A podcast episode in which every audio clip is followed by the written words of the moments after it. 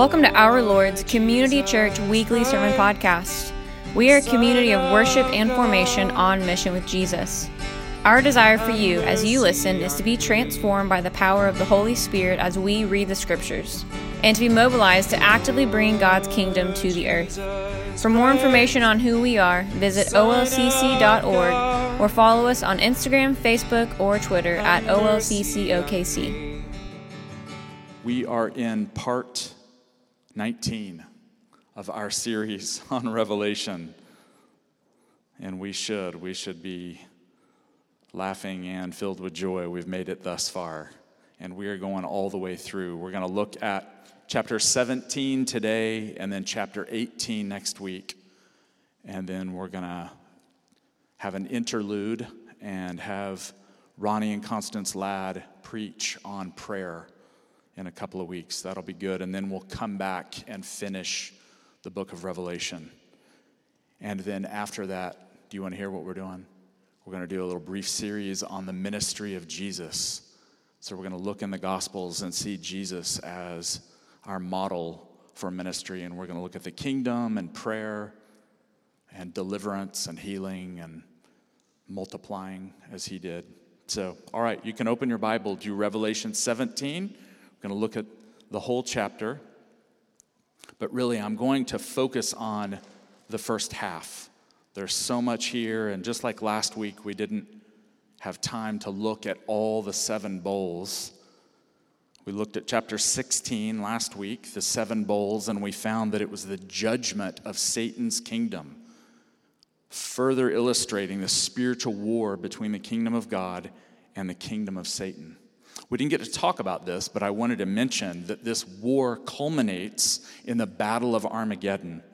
Chapter 16 talks about this, and this symbolizes the final overthrow of all the forces of evil against the kingdom of God.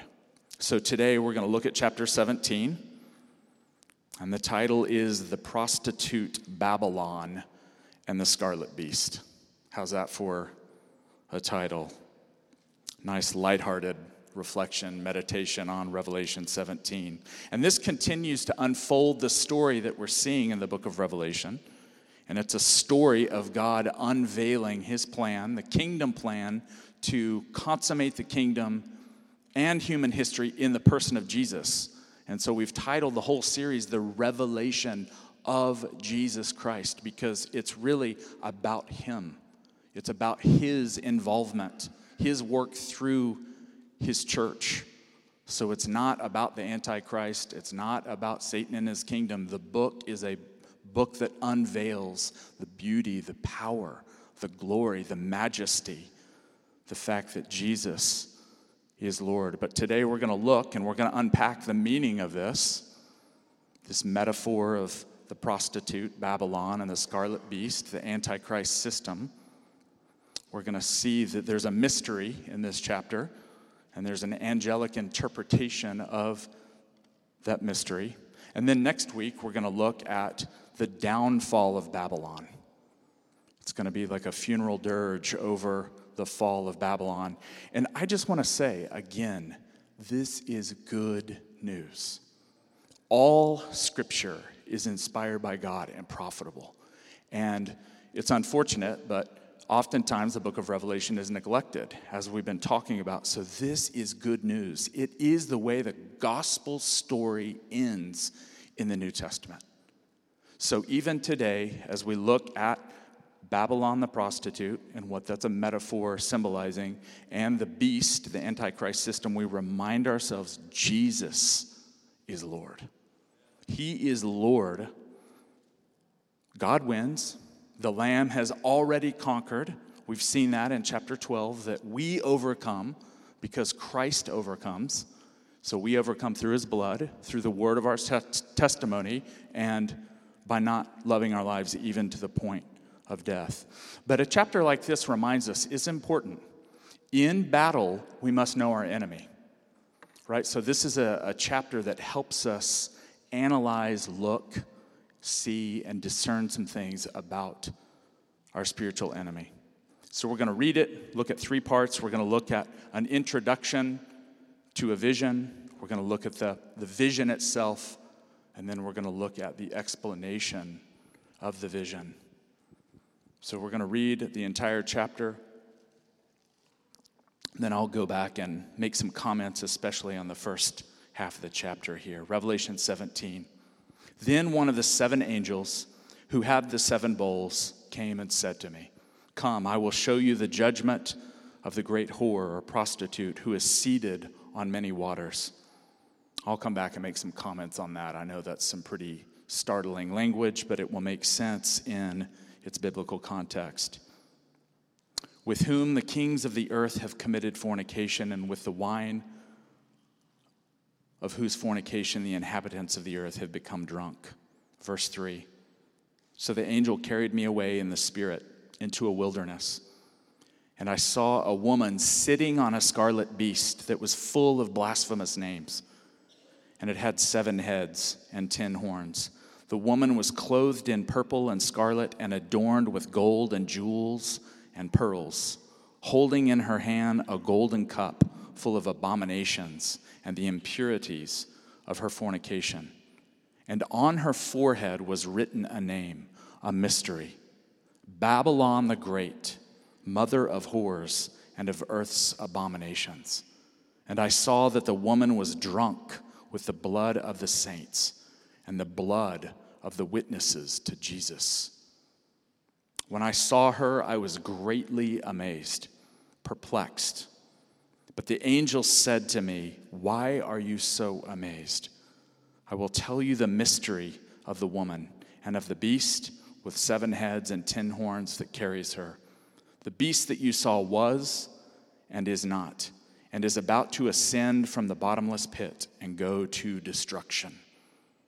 And the inhabitants of the earth, whose names have not been written in the book of life from the foundation of the world, will be amazed when they see the beast, because it was and is not and is to come. This calls for a mind that has wisdom. The seven heads are seven mountains on which the woman is seated. Also, they are seven kings, of whom five have fallen. One is living, and the other has not yet come. And when he comes, he must remain only a little while. As for the beast that was and is not, it is an eighth, but it belongs to the seven, and it goes to destruction.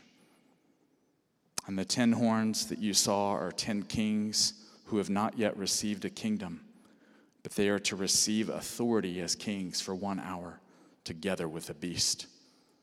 These are united in yielding their power and authority to the beast. They will make war on the Lamb, and the Lamb will conquer them, for he is Lord of lords and King of kings. And those with him, that's us, are called and chosen and faithful. And he said to me, The waters that you saw where the whore is seated are peoples and multitudes and nations and languages. And the ten horns that you saw, they and the beast will hate the whore. They will make her desolate and naked. They will devour her flesh and burn her up with fire. For God has put it into their hearts to carry out his purpose by agreeing to give their kingdom to the beast until the words of God will be fulfilled. The woman you saw is the great city that rules over the kings of the earth. This is the word of God. And boy, is it a word. Ah.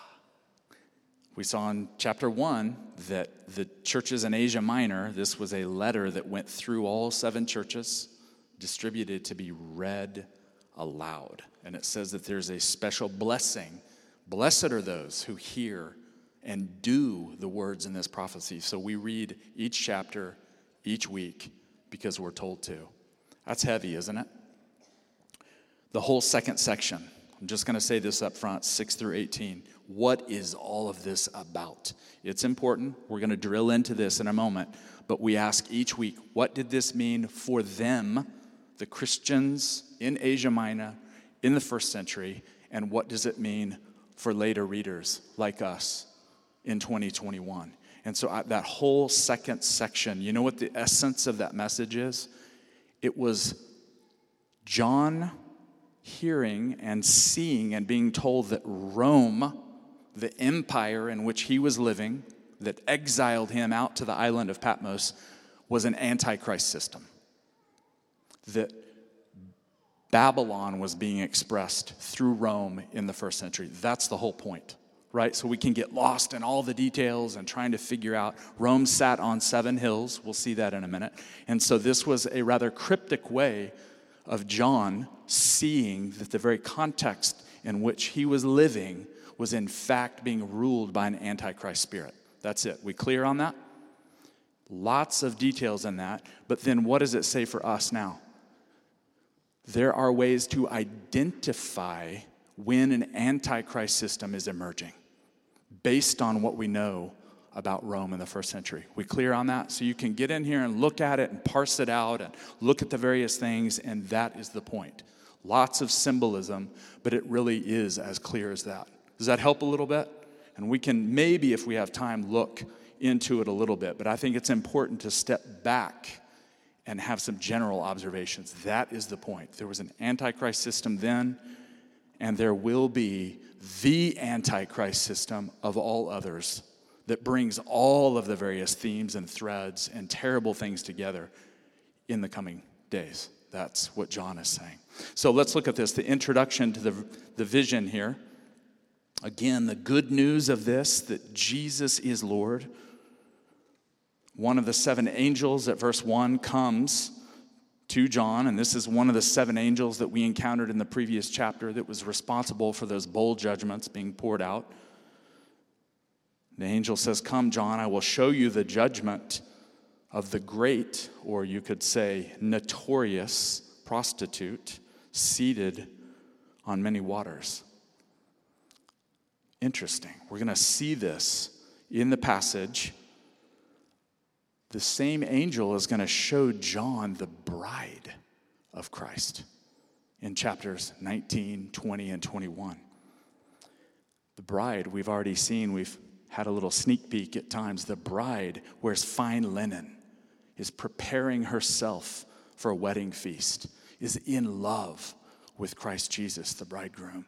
And so this is a parallel, a parody, a mimicry that the Antichrist is bringing. This is his bride, the prostitute. And we've seen it over and over again through the book, haven't we?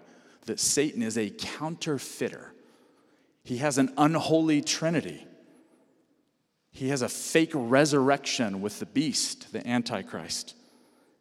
He doesn't have a church, he has the synagogue of Satan, we saw in one of the letters. And now here we see yet again, he's imitating and he has an unholy bride. Some have problems with this. Anyone squirming a little bit, as I said, prostitute, and the text, the NRSV says whore. Some people say that this is misogynistic, it's anti woman, it victimizes women. Well, thankfully, we have commentators that are writing about this, and one commentator says this that these are not salacious or sexual elements dominating the text. It's actually the language of urban siege and warfare. So it's really not about a prostitute and her activities. All right, and there's lots of discussion around this, but I just want to acknowledge that this is difficult on the ears to even hear the word. But if scripture says it, we read it, and then we dig into it and we figure out what it meant for them in the first century and how we apply that in the 21st century, right? So I know it's difficult, causes a little bit of squirming, but friends, this does not victimize women. This is an Old Testament image that we find all through the prophetic scriptures. And women actually portrayed cities. So you would describe a city. You think about the Mount Zion and the New Jerusalem and all of these things, they were portrayed in female language. So it's the way that they did it in the ancient world.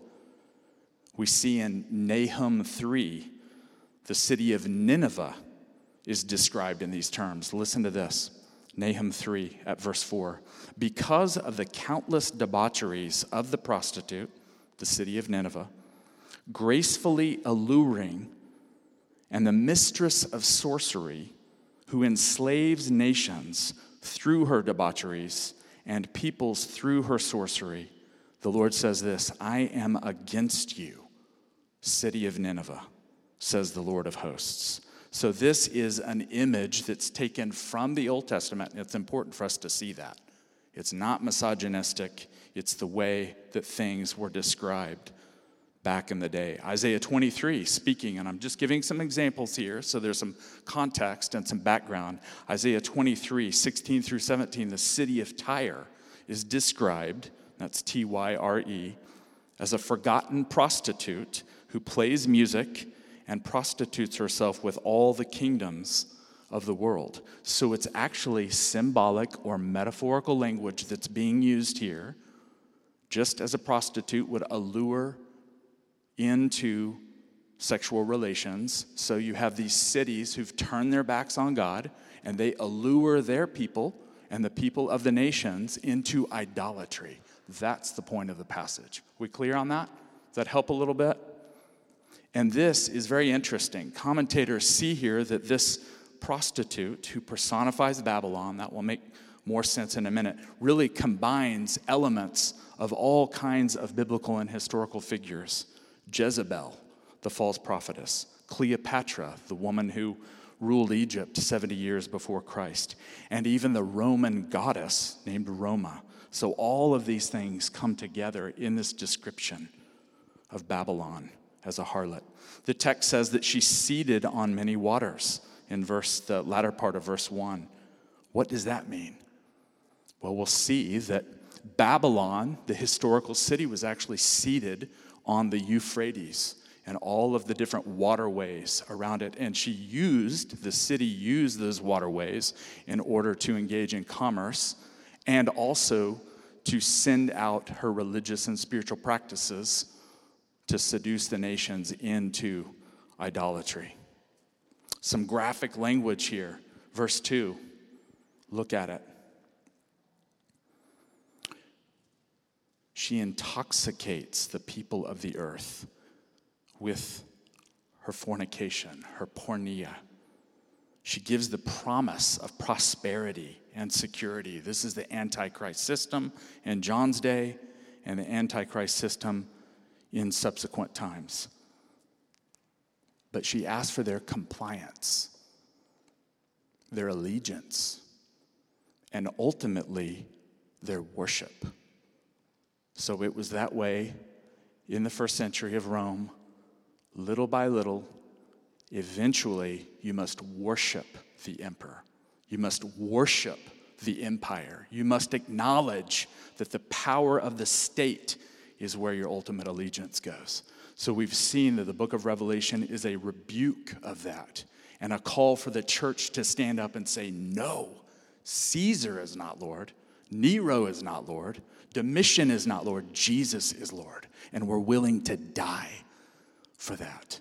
So, again, here, the Antichrist system does everything it can to allure people so that we give ourselves. We're mesmerized, we're hypnotized.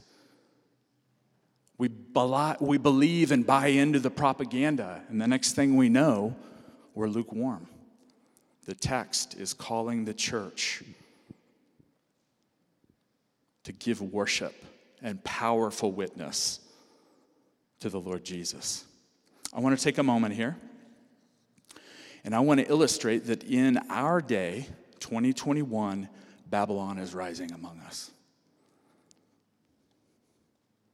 You know that, right?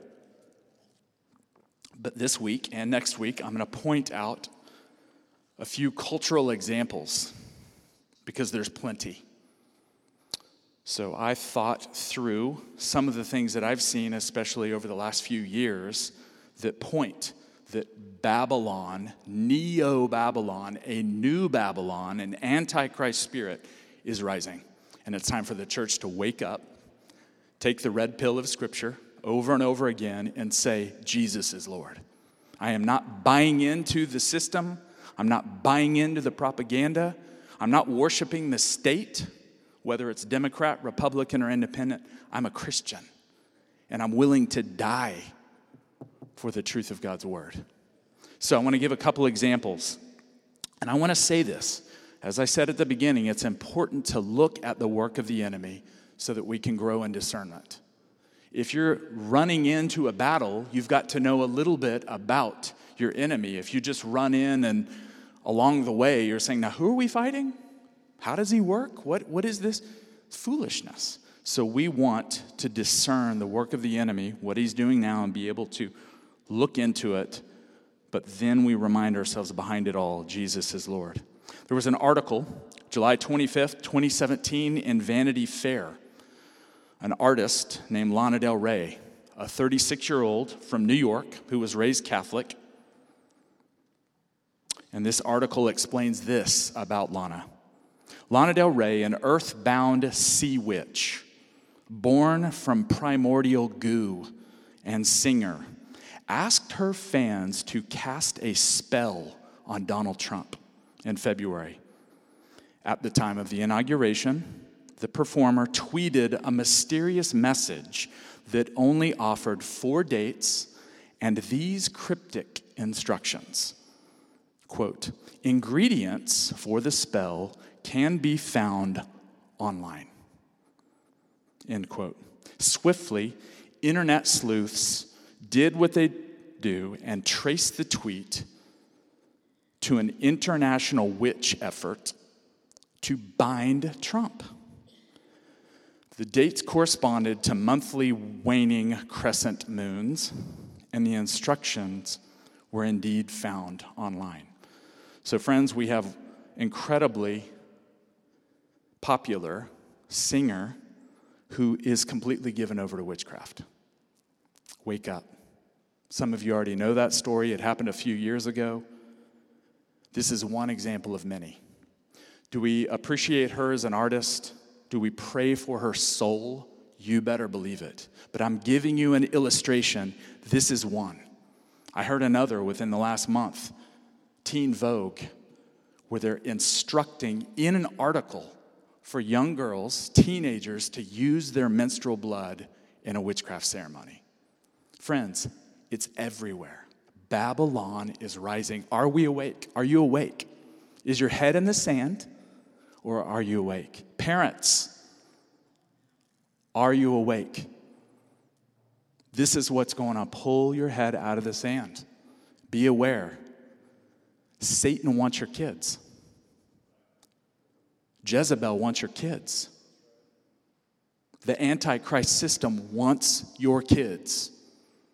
And I, as your pastor, it's incumbent on me to say that. Now, we're not gripped with fear. We'll come back to that in a moment. But this is part of knowing the enemy. He's not messing around. He wasn't messing around in the first century, he wasn't messing around in Hitler's regime, Stalin, Lenin, Mao, and he's not messing around at this moment culturally. Amen? A second example March 29th of this year, little Nas X, 22 year old from Georgia, raised in a Christian home, award winning singer, won awards for the Old Town Road. You know it, many of you. I want to read from this CBS News article that says this The devil doesn't only wear Prada. Rapper Lil Nas X sparked intense debate online over Palm Sunday weekend with the release of a controversial pair of Satan shoes, which feature a bronze pentagram charm, an upside down cross, and actual human blood in the shoe. The sneakers will launch as a limited edition collection of 666 pairs of the Air Max 97s. According to Mischief, a New York based art collective collaborating with the artist, Each shoe contains about two fluid ounces of red ink and one drop of human blood in the sole of the shoe. And the blood came from the Mischief Collective team. Little Nas, part of this was a publicity stunt. How many of you have seen his video of the newest song? All right. Along with the shoe release, I'm hoping you'll go watch it. And it will jolt you to your bone marrow. And you might want to throw up. The new single that he released along with his publicity stunt is called Montero Call Me By Your Name. And it tells his personal story the 22 year old African American from Georgia, coming from a Christian home, a gospel singing father, and to his coming out as gay. And the whole video is a parody, a mimicry of the creation of Adam. In the video, he is seduced by Satan, the serpent in the garden. And then later on, as the video unfolds, after he's been seduced by Satan, hell opens up, and the artist pole dances his way into the depths of hell, where Satan is seated on his throne. He proceeds to give Satan a lap dance and more then he murders Satan, the artist does, replaces him, and transforms into his image. Friends, it's a new day. It's a video. I chose to watch it, even though I saw some snippets so that I would have an informed opinion. It is absolutely sobering and disturbing.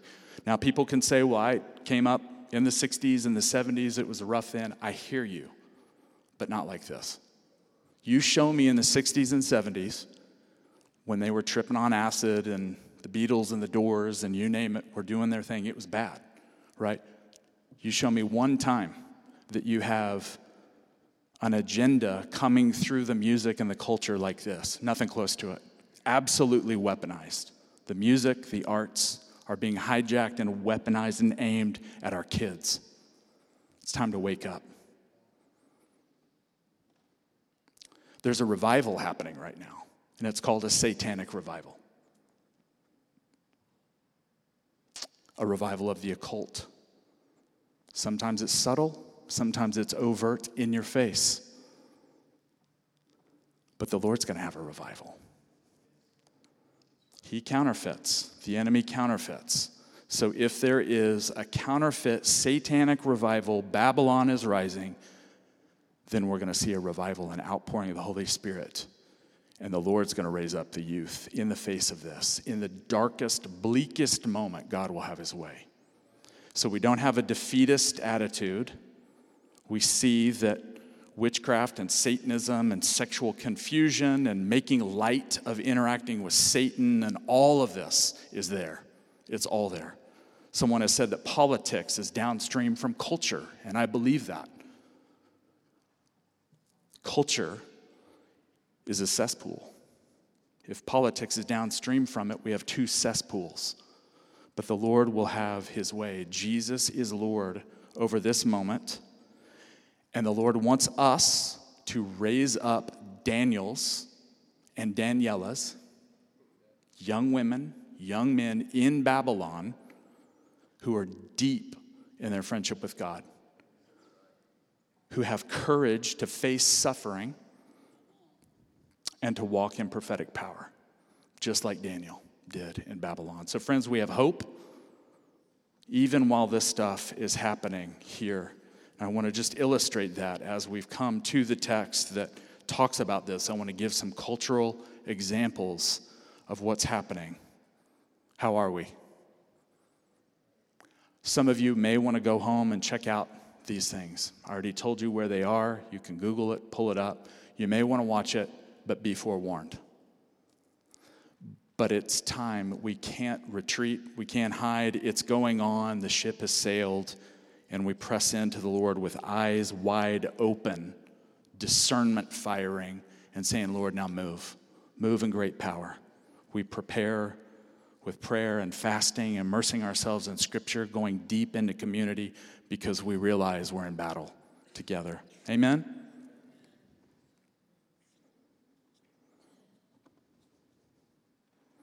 I'm tempted to give you a moment. Give me a moment here after reading that. I'm about ready to come out of my shirt. But let's look at the second section. And again, we're not going to look at the whole chapter. We're just going to look at verses 3 through 6 and then call it a day.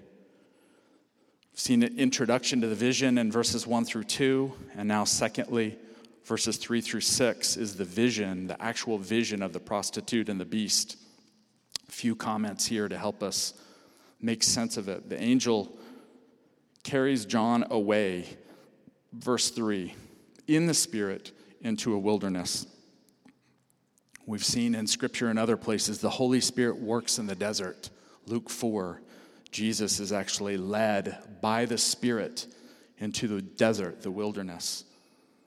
And this is letting us know here at verse 3 that the Holy Spirit plays a key role in the entire book of Revelation, and therefore in the entire life of the church. It is the Spirit of God who carries us into the presence of God, who fills us. We've seen it in chapter 1, chapter 4, and now here in 17. It will happen again in 21. John is in the Spirit.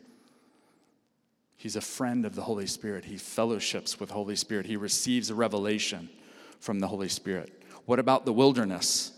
It's a place of protection. We saw that in chapter 12, verse 6. It's a place where John, even in the Spirit, was able to get a clear view of what's happening here. What's he see at verse 3, the second part? He sees a woman in his vision.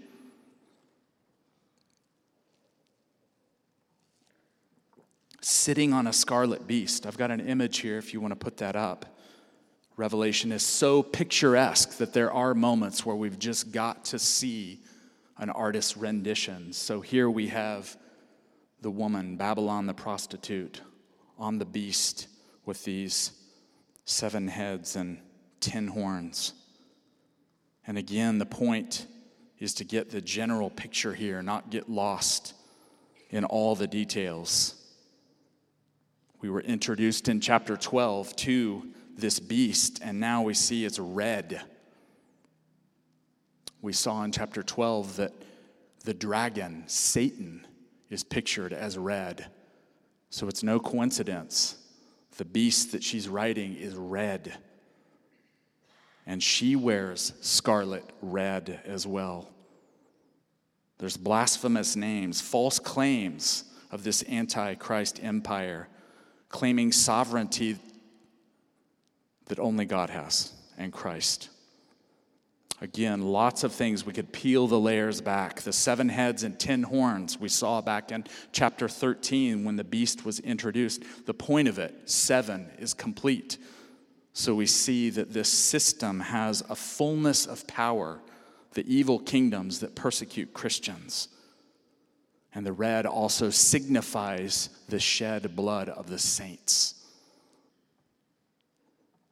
Verse 4 says that this person, this prostitute, is dressed in luxurious clothing, expensive jewelry, holding a golden cup, having a mysterious name on her forehead. Again, we saw that this attire that she's wearing contrasts sharply with the bride, wearing her beautiful, bright, clean linen as she is clothed with the righteousness of Christ. This prostitute here is holding a golden cup Again, another image taken from the Old Testament prophets. Jeremiah 51 7 says this about Babylon. Babylon was a golden cup in the Lord's hands, making all the earth drunk. The nations drank of her wine, and so the nations went crazy. So, Rome, the new Babylon, in John's day, is holding out the cup of wine again to seduce people with economic and carnal pleasure and to draw them into the worship of idols and away from God. This metaphor is symbolizing the promise of earthly welfare to its willing subjects. I know this is heavy. Is some of the text opening up, though, as we walk through it? To you, that's the point. The church read it, they would have discussed it, they would have used it in prayer and worship. And that's what we're trying to, to do, to follow that, that pattern here. On her forehead was written a name, a mystery. What's the text say? Verse 5.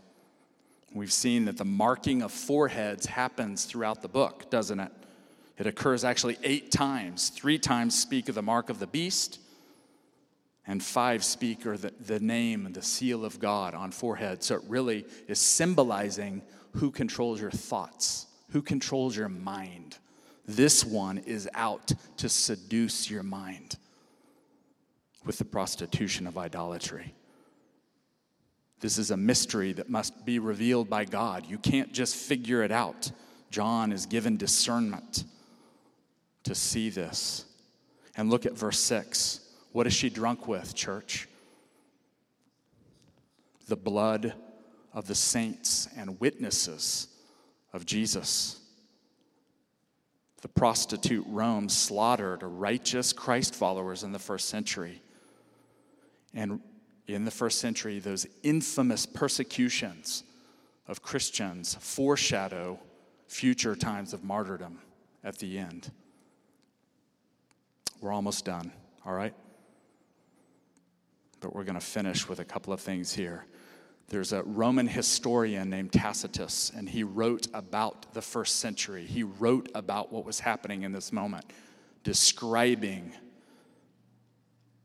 the idea of being drunk with the blood of saints. Listen to what he wrote.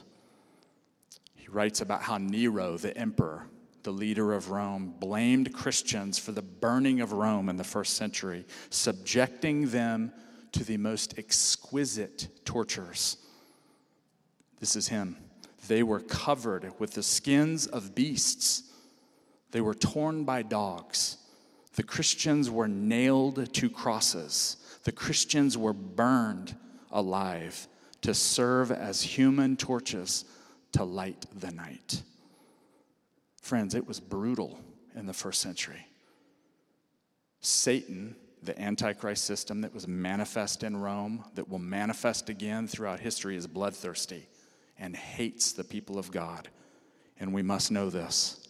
I had lunch you know what? Before we do that, let's, let's look at this, and I'm going to end with a story. If you'll put the one with a triangle up here, because I, I want to do everything I can to make some clarifications here, because this is a maze of questions and mysteries, right? But if you'll look up here at the slide, start with the bottom.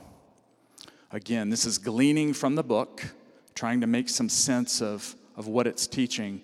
The beast that we're seeing here is a recurring symbol of an antichrist system. And we've seen that, haven't we? 1 John 2 says that the beast, the antichrist, will recur throughout history. Well, she happens to be riding on an antichrist system. Look at the second one, Babylon here. This is an archetype, a symbol an expression of beastly activity. So, really, what we're seeing here is like three layers that are described. Are you with me on that? So, they're all interacting. Babylon was the antichrist system of all antichrist systems that they were able to glean from and look at in history. And then Rome is the first century expression of that. So, you have the beast you have Babylon and you have Rome as a new Babylon. That's what that image was describing.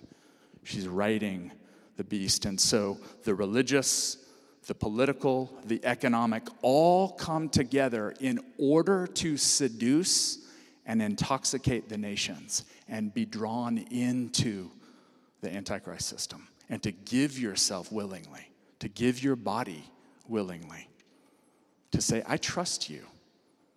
I trust the empire. I trust the state. I'm not going to think, I'm not going to discern. I'm just going to give myself to you. Friends, this is a word for now. We trust Jesus.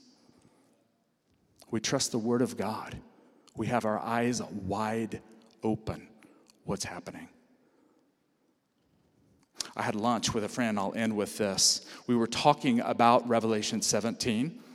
Friend of mine, an Eastern Orthodox friend who worships at St. Elijah, the former atheist who became a Christian, a story, I've shared it before. Every time we meet, it's very enriching. But we were discussing Revelation 17 and the rising tide of opposition to Christians in America and the West the forced church closings in the United States, in Canada, and the UK, while Walmart, liquor stores, weed dispensaries, and strip clubs were allowed to stay open. The churches were closed.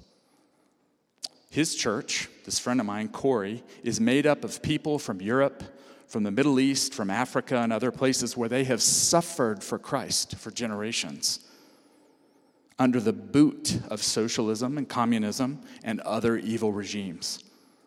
Corey leaned across the table at Gopuram and the Indian restaurant and he said, Brock, what may be coming to the West has been experienced by much of the world for centuries. I said, Okay, brother. And he said, We may, in fact, undergo persecution for Christ as Christians from other countries already have. I didn't want to hear that, but he was right on the money. That is the message of chapter 17. It's the message of the book of Revelation. Christians, now is the time to prepare. Some of you are saying, Well, I wanted to come to church and do meet and greet, sing some good songs. I'm sorry. This, is, this church is mobilizing an army, Gideon's army, for the coming days. And we are not We're not out to entertain. We're not out to grow a church by clever church growth methods. We're out to follow Jesus, to listen to his word. And if people don't want to be part of that, then God bless them they can find a church where they belong and fit, and we send them and bless them with hearts full of love. But, friends, this is what we're doing here we're mobilizing an army. We, our kids, our grandkids, our friends, our neighbors, whoever we're in community with, and we're preparing like Christians have in the scriptures and throughout history. Now, if we get some reprieve and things don't go down as they seem like they might be developing, praise God. We're more on fire. We're more faithful to the Word of God. We've got our head out of the sand and we're alert. That's wonderful. But my friend told me in that conversation this is normal Christianity that you face opposition. This whole Western idea that the church has it good and a consumerist mentality. I don't like the worship at that church, so I'm not going to go. The preacher's boring, the preacher's heavy. I'm not going to go there the kids' ministry isn't adequate. I'm not going to go there. I'm going to go to another church. Friends, that's not what we're doing here. We are mobilizing an army, and if you want to be a part of it, come join us. Let's go deep together. Let's love and serve and throw our lives, body, soul, and spirit, into this thing. And so I want to say today if you're with us, join us. Man, we love it. If, you, if this does not resonate with you and you're ready to run out the room, we send you with great blessing. We love you. Grace to you. Is it lunchtime?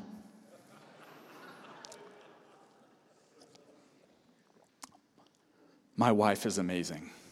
She, I, I walk around and just preach the paint off the walls. I'm walking around the house talking and and she just brings such wise counsel and she'll say i don't think you should say that at certain times but then at other times she's like let it rip speak it and she's been telling me to speak it and so friends i love you i care for you i want the best for you for your friends for your family but it's time for us to be more than sober and to let the spirit of god go to work in us and to realize if in fact there's two revivals going on right now, that it's time to prepare. Not in the foxhole, but now. Read the Word of God daily. pray, fellowship. Acts 2:42 says the early church was given to the apostles' teaching, to fellowship, to the breaking of bread, and to prayer. And we do the same thing. Let's stand up.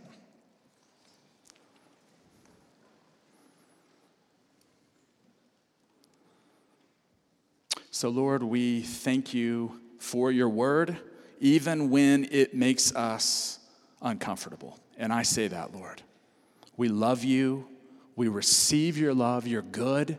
Father, you are good and you're full of love and you pour out your spirit into our hearts. You clothe us in your armor. You clothe us with Christ. You arm us with the sword of the Word of God, and we receive it all today and we love you. Thank you that no matter how intense it gets, that we are loved by you and we are in love with you and we are the bride of Christ and you win in the end. And so we leave today with joy and confidence and courage in the power of the Holy Spirit.